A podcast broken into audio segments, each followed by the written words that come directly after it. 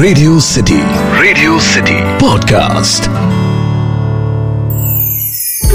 radio city पर कहानी पौराणिक भारत की। रामायण में राम जी के बारे में आपने बहुत कुछ सुना होगा पढ़ा होगा देखा होगा। हनुमान जी के बारे में भी बहुत सारी बातें आपने सुनी होंगी पढ़ी होंगी देखी होंगी। लेकिन क्या आप लक्ष्मण जी के बारे में ज़्यादा जानते हैं?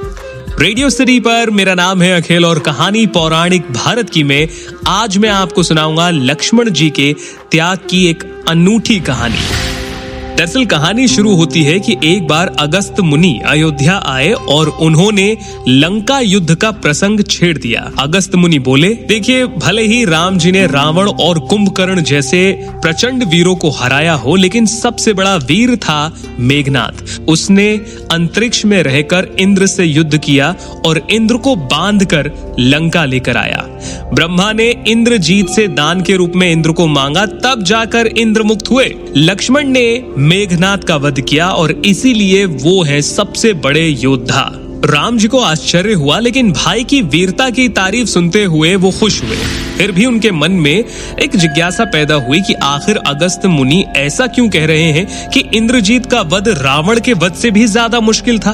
तब अगस्त मुनि ने कहा कि प्रभु, इंद्रजीत को वरदान था कि उसका वध वही कर सकता है जो चौदह वर्ष तक ना सोया हो, जिसने चौदह साल तक किसी स्त्री का मुँह ना देखा हो और जिसने चौदह साल तक भोजन ना किया हो।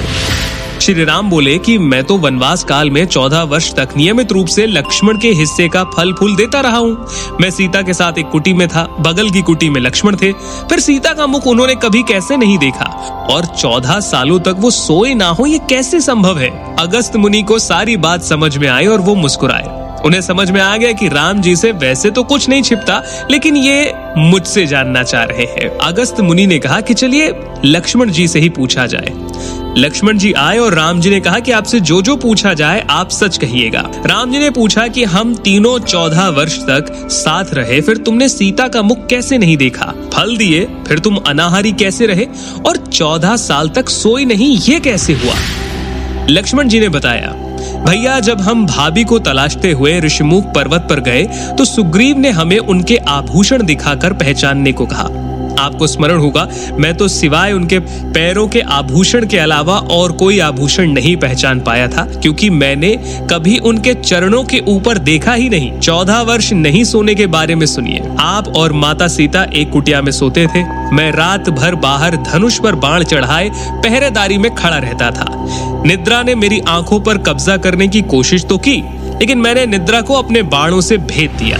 निद्रा ने हार कर स्वीकार किया कि वो चौदह साल तक मुझे स्पर्श नहीं करेगी। लेकिन जब राम जी का अयोध्या में राज्य अभिषेक हो रहा होगा और जब मैं उनके पीछे सेवक की तरह छत्र लिए खड़ा रहूँगा, तब वो मुझे घेरेगी। आपको याद होगा कि राज्य अभिषेक के समय मेरे हाथ से छत्र गिर गया था। अब मैं चौदह साल तक अनाहारी कैसे रहा? मैं जो फल फूल लाता था, आप उनके तीन भाग करते थे। एक भाग देकर आप मुझसे कहते थे, लक्ष्मण, फल रख लो। आपने कभी भी फल खाने को नहीं कहा। फिर बिना आपकी आज्ञा के मैं उसे कैसे खाता? मैंने उन्हें संभाल कर रख दिया। सभी फल उसी कुटिया में अभी भी रखे हैं। राम जी के आदेश पर लक्ष्मण जी चित्रकूट की कुटिया में से वो सारे फलों की टोकरी एक साथ लेकर आए और दरबार में रख दिए। फलों की गिनती हुई, सात दिन के हिस्से के फल नहीं थे। तो राम जी ने कहा, इसका मतलब है कि तुमने सात दिन खाना खाया। लक्ष्मण जी ने सात फल कम होने के बारे में उन्हें बताया। उन सात दिनों में फल आए ही नहीं। जिस दिन हमें पिताजी के स्वर्गवासी होने की सूचना मिली, उस दिन हमने खाना नहीं खाया। जिस दिन रावण ने माता सीता का हरण किया, उस दिन फल कौन लाता?